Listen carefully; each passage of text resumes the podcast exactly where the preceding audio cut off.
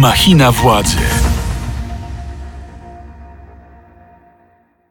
Błażej Makarewicz. Mikołaj Pietraszewski. Witamy serdecznie w kolejnym odcinku podcastu Machina Władzy w Radio Z, w którym co tydzień wraz z naszymi gośćmi staramy się zgłębiać meandry świata polityki. A dzisiaj mamy specjalny odcinek, ostatni przed przerwą świąteczno-noworoczną, a naszym gościem jest nasz redakcyjny kolega, dziennikarz Andrzej Stankiewicz, prowadzący niedzielną audycję Siódmy Dzień Tygodnia w Radiu Z. Dzień dobry, witam serdecznie. E, chcielibyśmy zapytać o różne właśnie meandry świata polityki, o których wspomniał Błażej. Chyba powinniśmy, skoro spotykamy się w dziennikarskim dziennikarskim gronie zacząć od Lex TVN, czyli najgłośniejszego ostatnio tematu.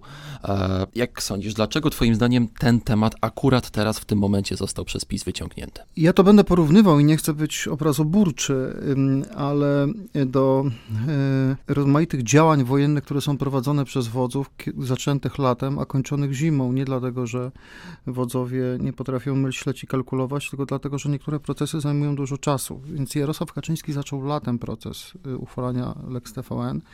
Natomiast, natomiast ze względu na wewnętrzne turbulencje w obozie władzy, na naciski ze strony Stanów Zjednoczonych, bo TVN to jest stacja kontrolowana przez koncern amerykański, poprzez y, spowolnianie prac w Sejmie i potem poprzez pracę w Senacie i wewnętrzne problemy w obozie władzy związane z y, utraceniem większości, koniecznością odbudowania tej większości, on musiał zrezygnować z szybkich prac. I on dzisiaj przed końcem roku wraca z bardzo wielu powodów y, z tym projektem. Choć wszyscy jesteśmy zaskoczeni, to ja jestem zaskoczony doraźnie, to znaczy, że, że on to zrobił w 15 minut przed godziną 13 w piątek, zorganizował posiedzenie o tej 13 zwołał posłów i szybko przepchnął ustawę przez Sejm. To mnie bardziej zaskoczyło, że to jest ten konkretny dzień, dany konkretny moment, kiedy trzeba się zmobilizować i na ten temat państwa informować. Natomiast sam proces nie jest dla mnie zaskoczeniem, e, bo e, wbrew tarciom, czy poza tym, że są tarcia w obozie władzy i prezydent Andrzej Duda sugerował, że tej ustawy nie podpisze, to ja wiem, że Jarosław Kaczyński szuka możliwości uchwalenia tego typu przepisów i nawet jeżeli prezydent tę ustawę zawetował, wiele na to wskazuje, to sądzę, że Kaczyński jeszcze nie powiedział ostatniego słowa. Ale właśnie dlaczego w tym momencie i w takiej formule? Z Chyba godzinę powodów. 40 to zajęło w Sejmie. Z kilku powodów. Dlatego, że y, y, w, y, polityce... Po pierwsze, Jarosław Kaczyński ma gigantyczne problemy wewnątrz obozu władzy. Mogę długo na ten temat mówić, ale dzisiaj premier jest w bardzo trudnej sytuacji, bo jest pod naporem takich radykałów partyjnych, wspomaganych trochę przez frakcję Zbigniewa Ziobry.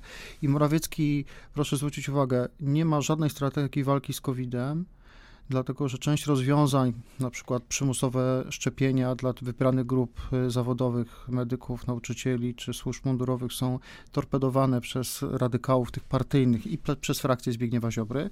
Nawet ustawy niektóre konkretne, które dotyczyłyby możliwości sprawdzania przez pracodawców, czy pracownicy są zaszczepieni, zostały przez y, te frakcje radykałów i Zbigniewa Ziobrę storpedowane. Po drugie ma problemy na arenie unijnej, dlatego że Krajowy Plan Odbudowy, czyli pieniądze y, na walkę, czy na odbudowę gospodarki po COVID-zie, ten COVID jeszcze trwa, ale pieniądze są i Polska jest ostatnim obok Węgier krajem, których tych pieniędzy nie dostał i nie dostanie pewnie bardzo długo. To dla Ziobry to też jest y, argument, że Morawiecki jest złym premierem, bo nie potrafił tych pieniędzy załatwić. Kolejny obszar to jest pochodną, jest pochodną tego, co się dzieje wokół Krajowego Planu Odbudowy, bo Unia nie chce tych pieniędzy dać, dlatego że y, nie chce zaakceptować sposobów, w jaki PiS zorganizował Polskę polskie sądownictwo, czyli że, że właściwie przejął kontrolę nad sądownictwem i, i stawia pewne warunki, takie jak likwidacja Izby Dyscyplinarnej Sądu Najwyższego, których Zbigniew Ziobro nie chce spełnić, bo on nie chce pójść na rękę Morawieckiemu. Z tego punktu widzenia dla Ziobry mm, trochę jest tak, że na złość babci odmroża sobie uszy, to znaczy on E, woli nie mieć tych pieniędzy z Krajowego Planu Odbudowy, bo to spada na Morawieckiego, prawda? I dlatego Ziobro nie chce ustąpić w sprawie zmian w sądach. Przedstawił nawet projekt jeszcze bardziej radykalnych cięć w sądach, wyrzucenia wszystkich krytycznych wobec zmian e, w, przygotowywanych przez PiS sędziów z Sądu Najwyższego, który oznaczałby wojnę totalną z Unią i wstrzymanie nie tylko pieniędzy z tego Krajowego Planu Odbudowy, który jest taką doraźną pomocą, ale generalnie zagrażałoby to pomocy z dużego siedmioletniego budżetu Unii Europejskiej. To już jest naprawdę gigantyczna kasa. E, I jest jeszcze jeden element w sumie no, politycznie najbardziej istotny, czy najbardziej społecznie istotny, a jeżeli jest coś istotne społecznie, to najbardziej istotne politycznie, czyli fala podwyżek, która się zbliża. Podwyżki cen energii będą bardzo znaczące i chociaż rząd przygotował programy takie, które mają osłabić, yy, osłabić wzrosty cen, to po pierwsze te wzrosty będą, a po drugie programy są zaplanowane na kilka miesięcy, więc najpóźniej w kwietniu, maju, czerwcu ludzie odczują realnie, jak dużo płacą za prąd. Nawet jeżeli prze, przezimują, y, y, płacąc za gaz y, nieco mniej, dlatego że rząd przygotowywał system zapomóg, no to prędzej czy później tak te podwyżki ich dopadną, czy nas dopadną. Z tego punktu widzenia ja się śmieję, że Ziobro też jest jedynym Polakiem, który z tych podwyżek się będzie cieszył, dlatego że podwyżki są w jakiejś mierze konsekwencją decyzji, na które zgodził się Morawiecki na forum Unii Europejskiej ograniczenia emisji dwutlenku węgla. I polska gospodarka ma specyficzny miks energetyczny. Jeżeli zgadzamy się na emisję, na y, zwiększenie redukcji CO2, to w naturalny sposób musimy szukać gdzieś indziej źródeł energii albo dokupować uprawnienia do emisji CO2, bo Unia ogranicza emisję CO2 poprzez y, dystrybucję uprawnień, żeby dodatkowo emitować ponad to, co się ma przyznane w pakiecie, trzeba dokupować uprawnienia. Te uprawnienia bardzo zdrożały, właśnie poprzez te decyzje, że cele są ambitniejsze Unii. Wszyscy wiedzą, że jeżeli cele są ambitniejsze, no niektóre państwa jak Polska będą musiały dokupować uprawnienia, więc ceny tych uprawnień wzrosły.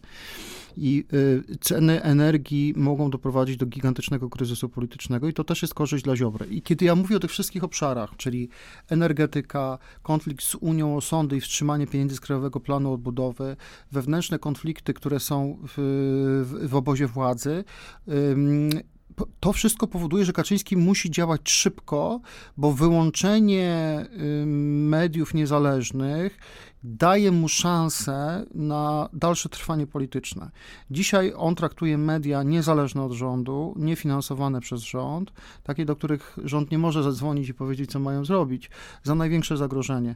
Czyli to by też trochę uwiarygodniało z jednej strony taką ostrą, czasem a, na przykład antyunijną retorykę, a z drugiej strony y, tłumaczyłoby właśnie tę prędkość legislacyjną, które... Prędkość legislacyjna wynika także z tego, że, y, że rządowa większość jest krucha. Opiera się na przykład na y, trzech posłach y, formacji Kukiz 15.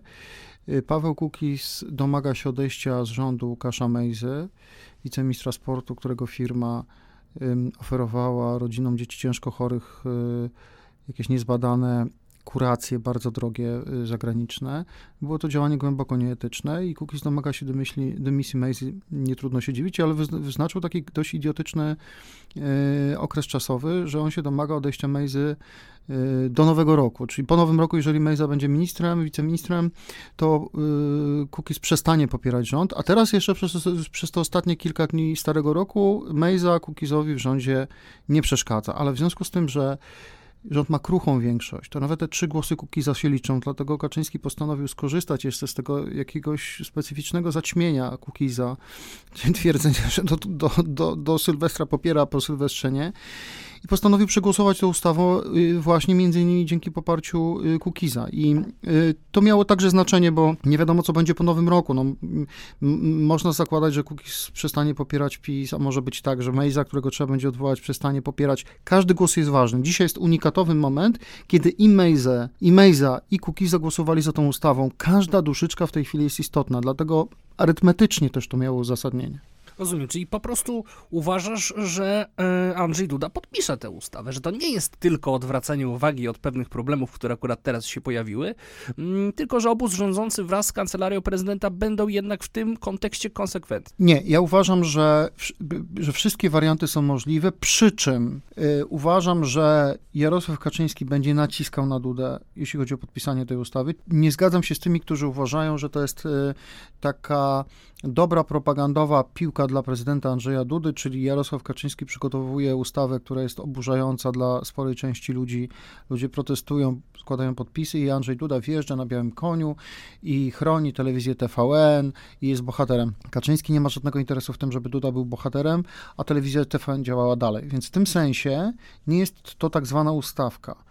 Kaczyński realnie chciałby zamknąć tę telewizję. Kaczyński dąży do tego, i pewnie będziemy jeszcze na ten temat rozmawiać, żeby Polska była krajem coraz bardziej izolowanym. On szans na przedłużenie swojej władzy dopatruje nie tylko w izolacji od Rosji, bo, mm, bo, bo w naturalny sposób PiS jest partią antyrosyjską, jak większość polskiej klasy politycznej zresztą.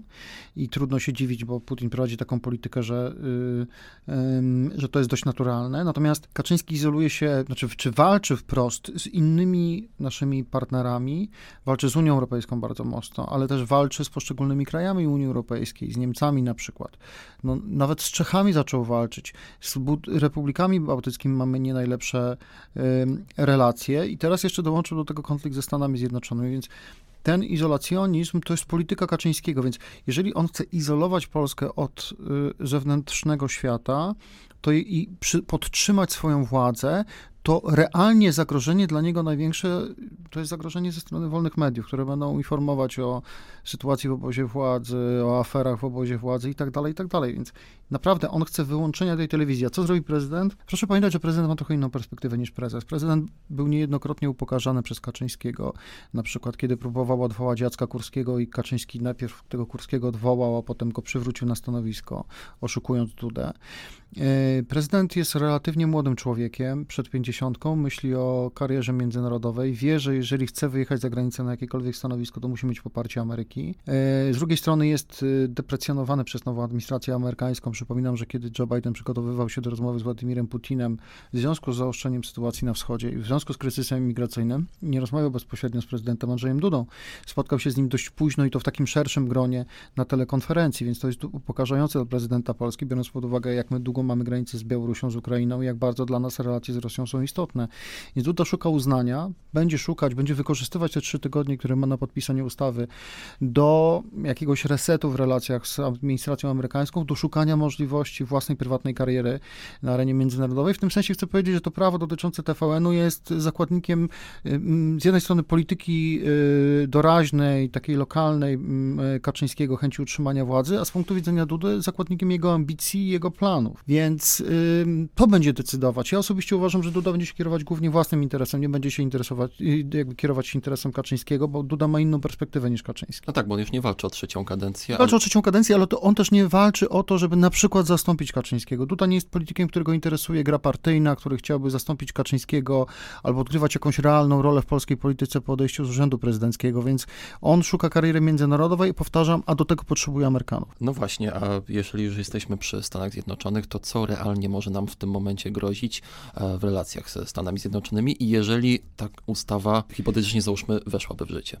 Tak jak powiedziałem, pierwsze uderzenie w sprawie Lex TVN nastąpiło latem i Amerykanie już wtedy, chociaż był sezon wakacyjny, sierpień to jest czas, kiedy w Stanach Zjednoczonych, w Waszyngtonie administracja staje w miejscu, to już wtedy pojawiły się bardzo y, konkretne informacje o tym, co Amerykanie mogą zrobić. Więc co do zasady, że była jasność, współpraca wojskowa i wywiadowcza będzie się toczyć, tylko że Amerykanie mają w naszej części Europy strategiczne interesy, które są znacznie poważniejsze niż rządy PiSu y, i niż doraźne przepychanki. Ale twierdzenie, że to, co robi PiS konfliktując się z Ameryką o rozmaite kwestie, bo to chodzi nie tylko przecież o Lex TVN, a na przykład zwrot mienia żydowskiego, y, to, że to będzie mieć, nie będzie mieć żadnych konsekwencji, to jest też naiwne. Dowodem na to jest właśnie to, że administracja Bidena omija y, władzę PiSu i nie kontaktuje się ani z, prez, z prezesem, ani z premierem, ani z prezydentem. No to jest, powtarzam, deprecjonujące, biorąc pod uwagę to, co się dzieje na wschodzie. Jest naj, najtrudniejsza od 30 lat sytuacja w relacjach Ameryki z Rosją i w relacjach naszej części Europy, Europy Środkowo-Wschodniej z Rosją. I Amerykanie przygotowują rozmaite y, działania. Oni mogą ograniczyć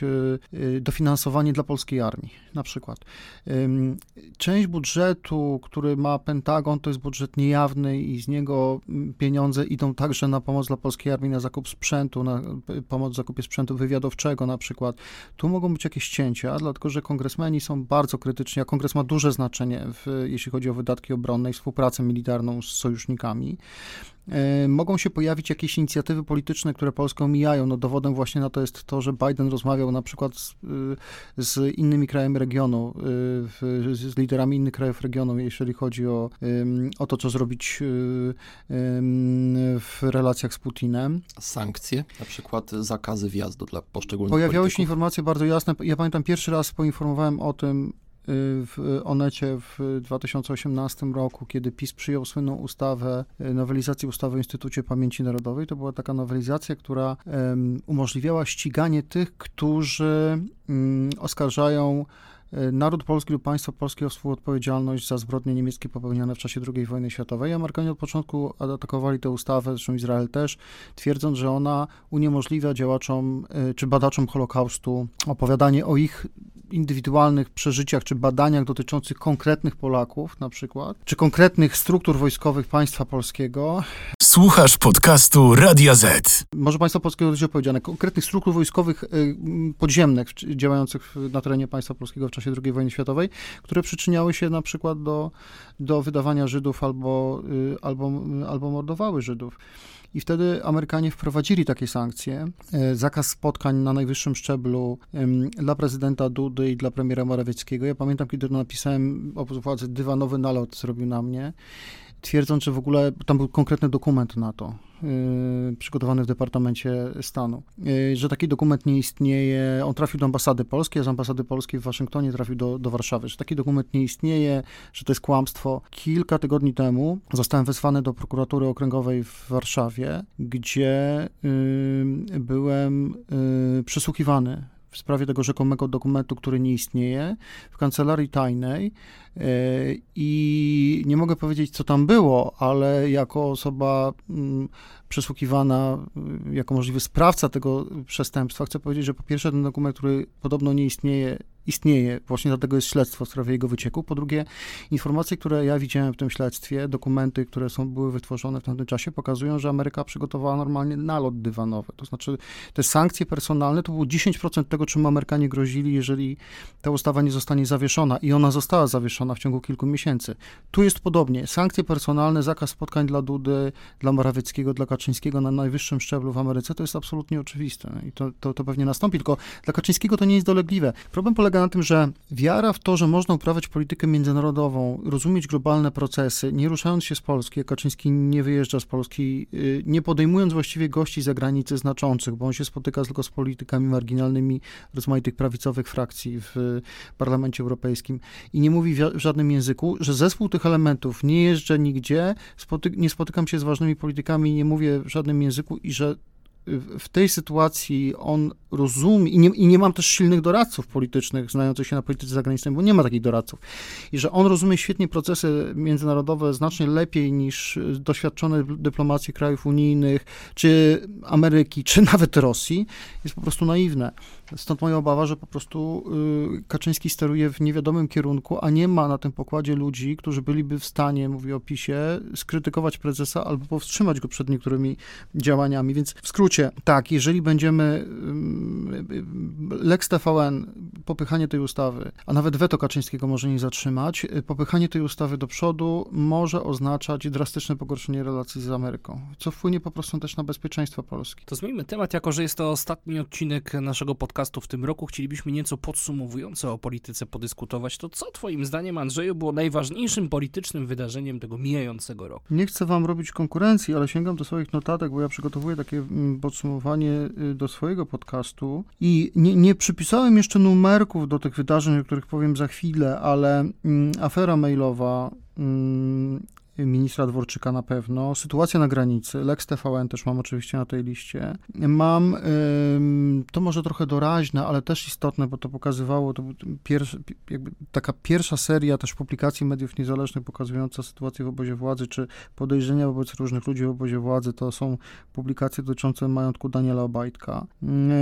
To jest powrót Tuska, to jest wspomniany przeze mnie brak pieniędzy z Krajowego Planu Odbudowy, przy czym to, traktuję to jako element konfrontacji z Unią Europejską, Europejską i elementem konfrontacji z Unią Europejską jest kolejny punkt, czyli sytuacja w sądach i proponowane właśnie zmiany w Sądzie Najwyższym, które są taką kością niezgody w obozie władzy, plus działalność pani Julii Przyłębskiej, która jest naprawdę brawurowa i y, po pierwsze podważyła stosowanie w Polsce części prawa unijnego. To jest wydarzenie bez precedensu także w, wśród wszystkich krajów członkowskich, bo były, bywały, i to Państwo często usłyszą, orzeczenia rozmaitych trybunałów, czy sądów konstytucyjnych, czy rad konstytucyjnych w krajach członkowskich, które dotyczyły bardzo konkretnych elementów, najczęściej społecznych lub gospodarczych, gdzie sąd danego kraju kwestionował orzeczenia Trybunału Sprawiedliwości Unii Europejskiej, natomiast ona generalnie stworzyła taką szeroką wyrwę, które, która umożliwia rządowi niestosowanie tych orzeczeń Trybunału Sprawiedliwości Unii Europejskiej, których rząd stosować nie chce. I jeszcze do tego wypowiedziała część konwencji praw człowieka, y, Europejskiej Konwencji Praw Człowieka, która nie jest związana z samą Unią Europejską, tylko bardziej z Radą Europy. Więc ona wypowiedziała wszystko, co, czego rząd mógł oczekiwać ze względu na, na to, co robi w Polsce. To jeżeli rząd potrzebuje nie zrealizować orzeczeń Trybunału Sprawiedliwości Unii Europejskiej, to ona wypowiada. Jeżeli Trybunał, Europejski Trybunał Praw Człowieka w oparciu o Europejską Konwencję Praw Człowieka uznaje, że Trybunał Konstytucyjny Polski jest, składa się z dublerów, jest tam kilku dublerów i w związku z tym ich orzeczenia można kwestionować, no to pani Julia wypowiada Europejską Konwencję Praw Człowieka.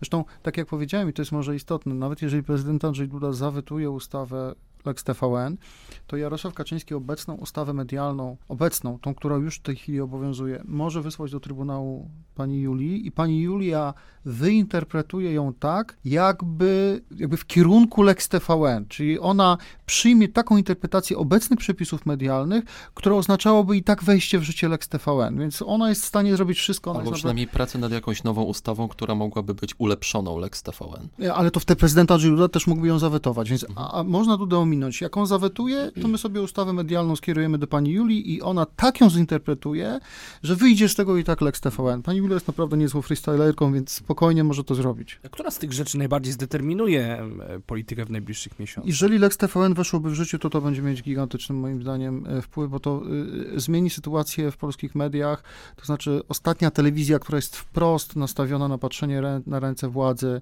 zniknie, czy byłoby ryzyko, że zniknie, czy obóz władzy będzie starał się, żeby zniknęła, mając odpowiednie przepisy podpisane przez Dudę, będzie zmuś, zmusić Amerykanów do sprzedaży tej telewizji.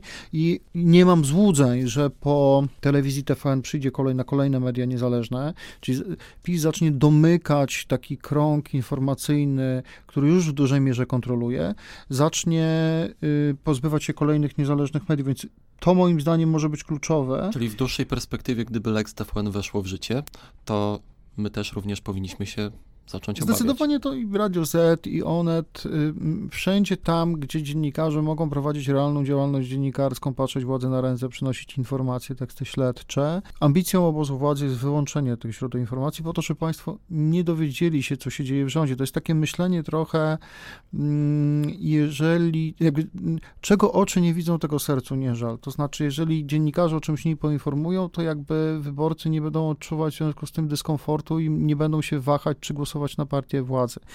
Y, natomiast jeśli to, ta ustawa nie wejdzie w życie, to znaczy albo prezydent tutaj ją zawetuje, a PiS nie zdecyduje się wysłać y, wniosku do Trybunału Konstytucyjnego, do pani Julii, żeby i tak to wyinterpretowała, to moim zdaniem konflikt z Unią Europejską, taki wielopoziomowy, który w przyszłym roku może obrać formę drastyczną, dlatego że w przyszłym roku będzie orzeczenie Trybunału Sprawiedliwości Unii Europejskiej, który zdecyduje, czy taki mechanizm, który Unia wprowadziła w związku z konfliktami z Polską i Węgrami, ale głównie z Polską, czyli uzależnienie wypłaty pieniędzy z siedmioletniego budżetu, z tego wieloletniego budżetu Unii Europejskiej, uzależnienie wypłaty od przestrzegania praworządności. Ten mechanizm warunkowości. Mechanizm warunkowości, tak zwany. On y, y, został zaskarżony przez Polskę i Węgry do tego unijnego sądu. Czyli z jednej strony PiS nie realizuje części orzeczeń tego sądu, ale gdy trzeba, to sam do tego sądu idzie, żeby kwestionować rozmaite decyzje organów Unii, ale Trybunał Sprawiedliwości Unii Europejskiej orzeknie, czy ten mechanizm jest zgodny z traktatami.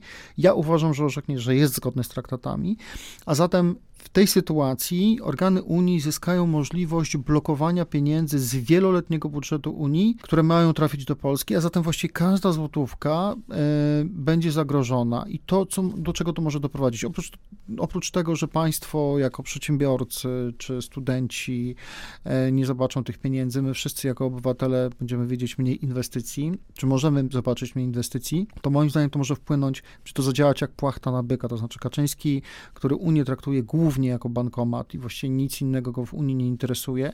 Jeżeli te pieniądze z wieloletniego budżetu będą zagrożone, to moim zdaniem on przybierze jasno antyunijną ścieżkę, czy ścieżkę na wyjście z Unii Europejskiej, y, które dzisiaj, ja już uważam osobiście, że Polska wstąpiła na, na, na ścieżkę polexitu, ale wciąż to jest takie zachowawcze. Natomiast jeżeli Kaczyński uzna, że ten główny element z jego punktu widzenia, czyli pieniądze, duże pieniądze z wieloletniego budżetu Unii są zagrożone, bo praworządność, to mm, moim zdaniem będzie jeszcze ostrzej, a zatem przyszły rok może upłynąć pod znakiem y, otwartego konfliktu z Unią, wręcz wojny z Unią Europejską. No właśnie, y, ale czy w takim razie rząd o którym mówimy, rząd, który prowadzi taką antyunijną politykę, jest w stanie w ogóle utrzymać się do końca kadencji, bo to, to też jest ciekawa kwestia. Mówiliśmy o Łukasie Szumejzie, o bardzo nieprzewidywalnych posłach z koła Pawła Kukiza, ale czy w takim razie to jest e, potencjał, żeby dociągnąć do konstytucyjnej, e, konstytucyjnego końca czy kadencji? perspektywa wcześniejszych wyborów jest w ogóle realna? Tak, bo to takie trochę Proszę rytualne Państwa, to, pytanie. to zależy ale tak naprawdę od państwa.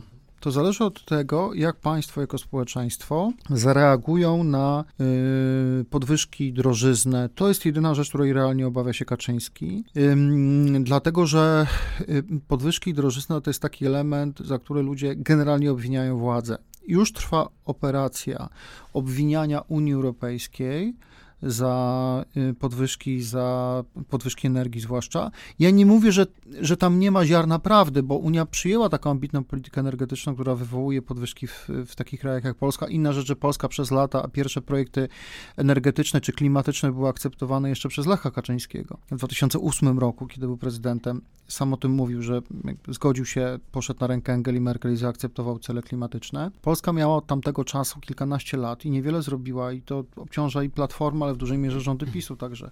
Nie przygotowała swojego systemu energetycznego na zmianę jakościową. Nie zmienia to faktu, że ludzie odczują w kieszeniach podwyżki przekonywanie ich, że to Bruksela jest winna za to, średnio zadziała. Jeżeli ktoś płaci więcej za masło, to ma w naturalny sposób tendencję do obwiniania rządu. I to uderzy w serce tego rządu, w serce programu tego rządu, który buduje takie przekonanie, że troszczy się o słabszych, że dba o politykę społeczną. Jeżeli ludzie poczują drożyznę, największą od lat, a inflacja w przyszłym roku może być naprawdę wysoka, sięgnąć nawet 10% niektórych y, rok do roku mierzona w niektórych miesiącach, to ludzie muszą to odczuć. Jednocześnie rząd nie będzie w stanie ludziom rekompensować tych, y, tych podwyżek poprzez zwiększenie płac, dlatego że po pierwsze część sektora prywatnego nie ma możliwości aż takich podwyżek, a nawet w sektorze publicznym, no przecież nie wyobrażamy sobie, że rząd podniesie 500 plus do na przykład 700 plus, nie ma takich możliwości. Więc ludzie odczują to i pytanie o ich nastroje. PiS będzie czekać w tym pierwszym kwartale, kiedy dopłaty do energii będą obowiązywać, zmniejszenie podatków na paliwa, będzie obserwować, jakie są nastroje społeczne. Jeżeli będą złe nastroje społeczne, to to może doprowadzić do wyborów przyspieszonych na wiosnę, e, kiedy PiS jeszcze ma teoretycznie szansę obronić się, albo przynajmniej rządzić po wyborach z jakimś koalicjantem. Natomiast ja bym, mówiąc zupełnie szczerze, wprost i brutalnie, obserwując tych ludzi e, w parlamencie, powiem tak, gdybym powiedział, że każdego można kupić, to nie jest to oczywiście prawda, ale wielu można kupić, pytanie jest tylko o cenę. Jeżeli Państwo popatrzą w tej chwili, co się dzieje, no to weźmy tego Mejzę. No przecież poparcie dla, jakby on dołączył do Zjednoczonej Prawicy poparcie, które sobie u niego kupili ten jeden głos, kosztował nas wszystkich posadę, znaczy nawet nie posadę, stworzenie nowego ministerstwa. E, Kamil Bortniczuk z tak zwanej Partii Republikanie, czyli dawnych zdrajców Gowina, został ministrem, a Mejza jego zastępcą. Cały resort powoli tylko po to, żeby te dwa głosy i parę głosów ich kolegów zyskać do poparcia dla Prawa i Sprawiedliwości. Czyli Kaczyński stworzył resort, który rok wcześniej zlikwidował bo twierdził, że on nie działa, przywrócił go tylko po to, żeby dać parę głosów posłom zdrajcom Gowina i panu Mejzie po to, żeby zaczęli popierać Prawo i Sprawiedliwość. Małgorzata Janowska, taka posłanka PiSu, która odeszła, sprzeciwiając się Polskiemu Ładowi, sprzeciwiając się działalności PiSu właśnie w warstwie energetycznej, po kilku tygodniach wróciła y, do Zjednoczonej Prawicy, właśnie objęła stanowisko jakiegoś dyrektora finansowego. W Lech Kołakowski to jest Lech też... Kołakowski, kolejny gwiazdor, który odszedł z PiSu przeciwko, w protestując przeciwko piące dla zwierząt, potem wrócił dostając posady za 35 tysięcy plus kierowca, teraz jest wiceministrem rolnictwa.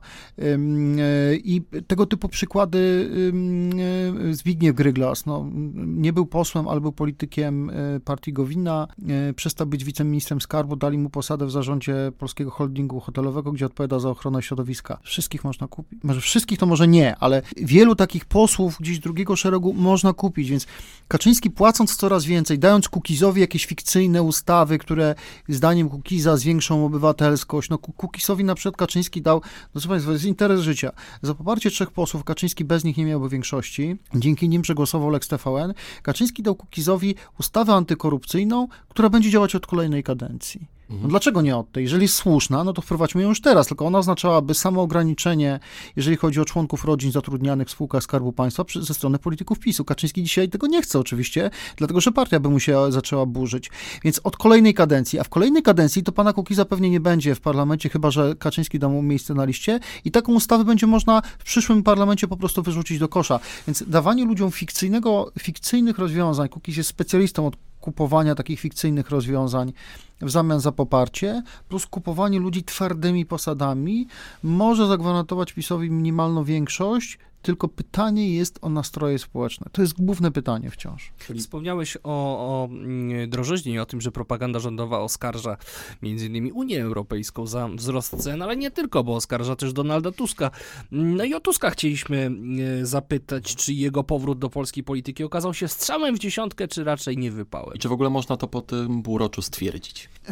Żeby stwierdzić realnie, mm, jakby są, są dwa mierniki. Musielibyśmy mieć realnie... Słuchaj Słuchasz podcastu Radia Z. Yy, odpowiedź na pytanie, co dałaby historia alternatywna. Historia alternatywna, yy, o której zaraz opowiem, ona spowodowała, że Tusk zdecydował się wrócić. Dlatego, że historia alternatywna, czyli to, co by się stało, gdyby Tusk nie wrócił, wyglądać miało tak, że Rafał Trzaskowski yy, na jesieni tego kończącego się 2021 roku miał uruchomić nowy ruch polityczny, którym... Ten sam, co przed rokiem? Nie, nie, nie, nie, nie, nie. To miał być jakby nowy projekt polityczny, w którym Platforma miała być jednym z elementów, plus rozmaite organizacje pozarządowe, samorządowe miały stworzyć nową jakość. Tak naprawdę o co chodziło? Chodziło o ucieczkę od szyldu Platformy Obywatelskiej i tę taktykę stosował wcześniej na przykład Grzegorz Schetyna, do jakiegoś stopnia Borys Budka też, jako liderzy Platformy.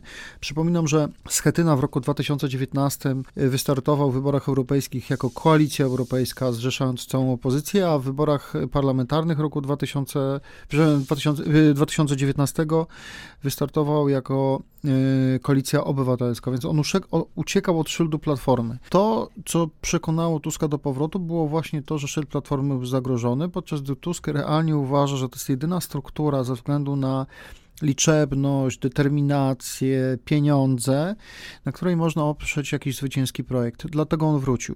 I czy projekt Trzaskowskiego byłby lepszy? Tego nie wiemy, dlatego że ten projekt po prostu nigdy nie powstał. Y, Tusk zmarginalizował Trzaskowskiego. Na dzisiaj, patrząc po sondażach, głównym problemem Kaczyńskiego jest sam Kaczyński. Y, to znaczy sytuacja w obozie władzy plus to, co ujawniają właśnie wolne, niezależne media, to jest największy kłopot dla Kaczyńskiego, znacznie większy niż Platforma. Ale zwracam uwagę jednak, że sondaże pokazują, przy całym moim sceptycyzmie czy ostrożności wobec sondaży, pokazują jakiś wzrost Platformy Obywatelskiej, to jest jednak najsilniejsza siła po stronie Ale opozycji. kosztem Polski 2050. Ale to Tusk nie miał innego celu. Znaczy, to, to była główna jego obawa, że jeżeli Trzaskowski zorganizuje, Trzaskowski, który, no, mówiąc delikatnie, nie słynie z robienia projektów nowych, bo to nie jest polityk, który stworzył coś nowego partyjnie, to jest polityk, który wręcz brzydzi się strukturami. I Tusk, obawa Tuska wynikała z tego, że jeżeli Trzaskowski zacznie robić jakąś nową strukturę, a nie ma w tym doświadczenia, nie potrafi skłaniać ludzi do zaangażowania, nie potrafi potrafi wykrzes, wykrzesać ludzi entuzjazmu, to może się skończyć tak, że ta nowa Platforma Trzaskowskiego zacznie dołować, a realną opozycją stanie się Hołownia. Więc jeżeli ty mówisz, że Hołownia traci, pełna zgoda, ale tak jest cel Tuska. Cel Tuska jest taki, żeby Hołownia był na tyle słaby, żeby musiał współpracować z Platformą. Więc w tym sensie, jeżeli myślimy, że Tusk najpierw wchodzi, żeby uporządkować swoje podwórko, a potem walczyć z Kaczyńskim, to powiem tak, taktycznie doraźnie na tę chwilę to nie jest tak, że Tusk mm, jest przegrany. Jeżeli ktoś sądzi, że przy, tym, przy tej temperaturze sporu politycznego, przy tym jak telewizja państwowa atakuje Tuska od lat, że jest możliwe, że Tusk wchodzi i rzeczywiście Platforma ma 40, to było to naiwne myślenie. Tusk mógł tylko powstrzymać spadek notowań Platformy, który był permanentny i to wszyscy czuli i on to zrobił i doprowadzić do tego, że Platforma będzie najsilniejszą siłą po stronie opozycji, bez której nie da się niczego zbudować. I w tym sensie on swój cel osiągnął. Oczywiście popełnił parę błędów, no poza tym, że nie jechałbym przez, Matu, przez wieś na Mazurach 120 czy 140, czyli on tam jechał, takie rzeczy się po prostu nie robi e, i uważam, że on momentami używa zbyt ostrej retoryki, e, sądzę, no, że... Chociażby wczoraj. E, odwołanie się do klasycznego wiersza Miłosza, jest wiele innych pięknych utworów Miłosza, do których się można odwoływać, ale wiersze o pętlach naszej i, i gałęzi drzewa, to ja, ja odrzucam taką retorykę. Ja, ja, nie, ja nie Bardziej cierpię, z Grzegorzem Braunem nam się kojarzy. Ja nie cierpię cierpię, takiej, pasowało. ja nie cierpię takiej retoryki um, przemocowej, która jest w polityce popularna, tym bardziej, że wiem, że ona jest bardzo często na pokaz i jest wystudiowana, jest oczywiste, no nie, nie, być może Tusk ma całą twórczość Miłosza w głowie, ale nie mam żadnej wątpliwości, że ten wiersz wybrał nieprzypadkowo.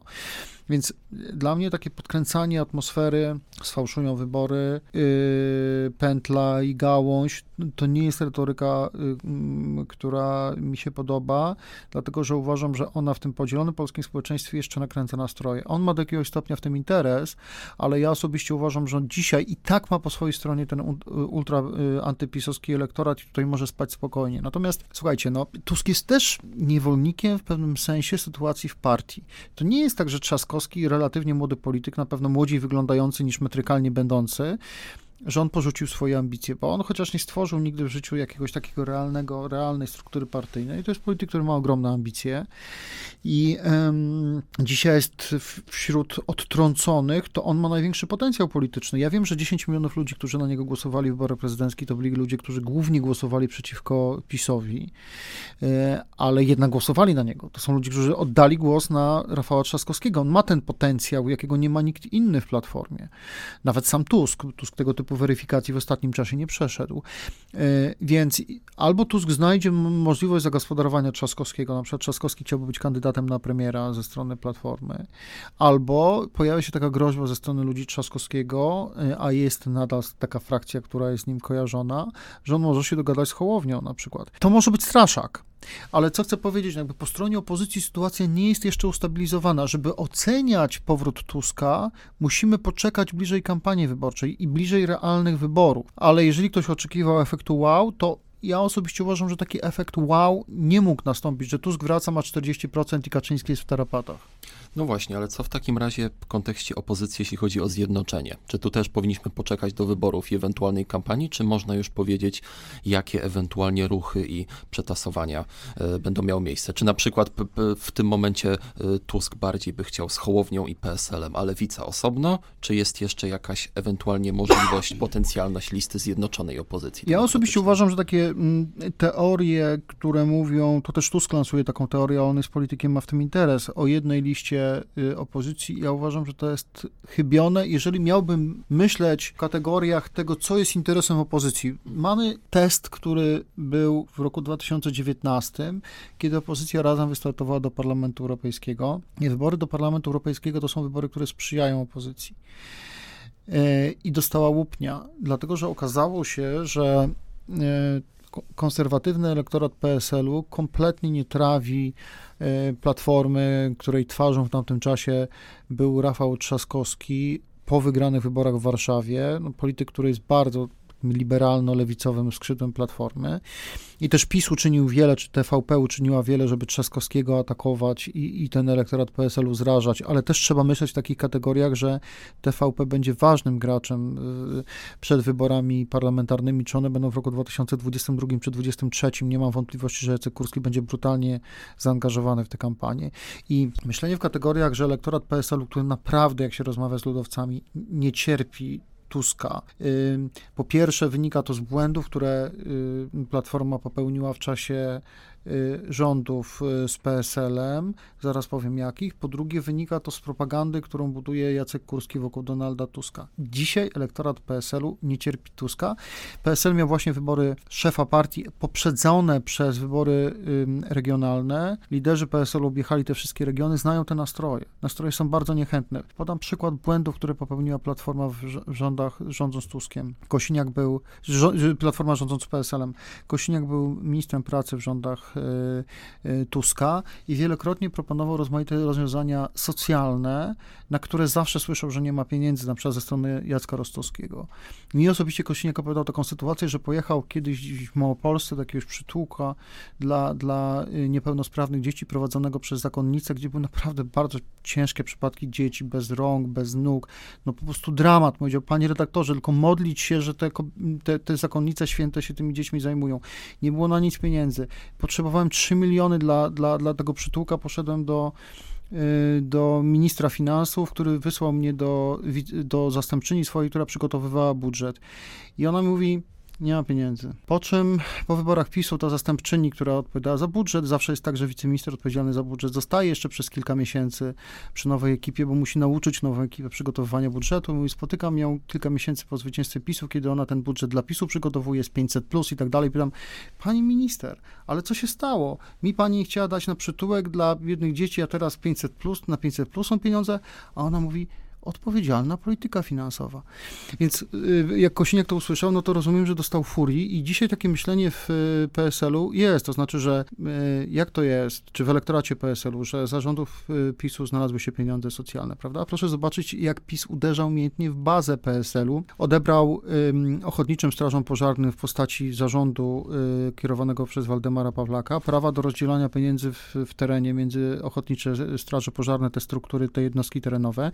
Dzisiaj dzieli to państwo, czyli rząd, czyli PiS. Wprowadził dodatki emerytalne dla strażaków ochotników, więc przyjmuje bazę PSL-u i, i dlatego dzisiaj nastroje w bazie PSL-owskiej są antyplatformerskie. W związku z tym dla mnie myślenie w kategoriach da się zrobić koalicję z PSL-em, ja uważam, że to jest niemożliwe. Bardzo trudne na pewno. Więc co ja dzisiaj widzę? Widzę, na pewno startuje Platforma, może się dogada z Hołownią, ale tego przysądzić bym nie dał. Znaczy nie byłbym w stanie tego przesądzić dzisiaj. PSL przygotowuje przygotowuje swój blog, oni też rozmawiają z Hołownią, oni też rozmawiali z Gowinem, yy, z jego środowiskiem, więc jakbym dzisiaj miał obstawiać, to coś wokół Platformy, czyli te formacje dzisiejszej Koalicji Obywatelskiej, plus coś wokół PSL-u i Hołownia, który będzie musiał podjąć decyzję, czy idzie sam, czy idzie którymś z tych bloków. Ja bym nie wykluczał, że wystartuje sam, ale też nie wykluczam, że on stworzy jakąś formację, chyba raczej z PSL-em. Nie wierzę w jeden blok i w tych wszystkich projektach, o których teraz mówię, raczej nie ma lewicy. Tusk nie ufa lewicy.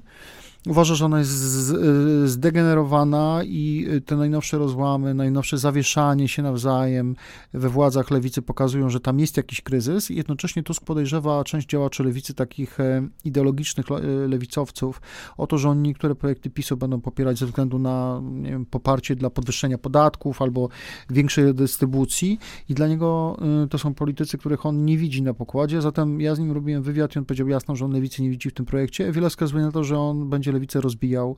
I nawet dzisiaj, kiedy w lewicy, na lewicy doszło do rozłamu, kilkoro senatorów i posłów odeszło od Czarzastego, Zandberga i Biedronia, to yy, władze lewicy uważają, że stoi za tym Tusk, wspomagany przez Leszka Millera. Co tak rzeczywiście jest, tego nie wiem, ale rzeczywiście w tych projektach zjednoczeniowych lewicy nie widać i lewica być może będzie startować samodzielnie. Dobrze, dziękujemy bardzo za dzisiejszą rozmowę. Naszym gościem był redaktor Andrzej Stankiewicz, a Mikołaju, co nas czeka po nowym roku? Po nowym roku czeka nas e, kolejny odcinek. No, trudno, żebym teraz wyrokował, kto będzie jego gościem. E, na pewno ja będę prowadził pierwszy odcinek w okolicach 6 stycznia. E, tymczasem my bardzo dziękujemy Wam za te pierwsze 16 odcinków tego roku i liczymy na to, że w przyszłym będzie ich jeszcze więcej. Dziękujemy Andrzejowi. Dziękuję serdecznie, wszystkiego najlepszego. Dziękujemy również. I wesołych świąt dla wszystkich naszych słuchaczy i szczęśliwego nowego roku. Oczywiście, oby był lepszy niż ten ostatni. Dziękujemy i do usłyszenia. Machina władzy. Więcej podcastów na player radioz.pl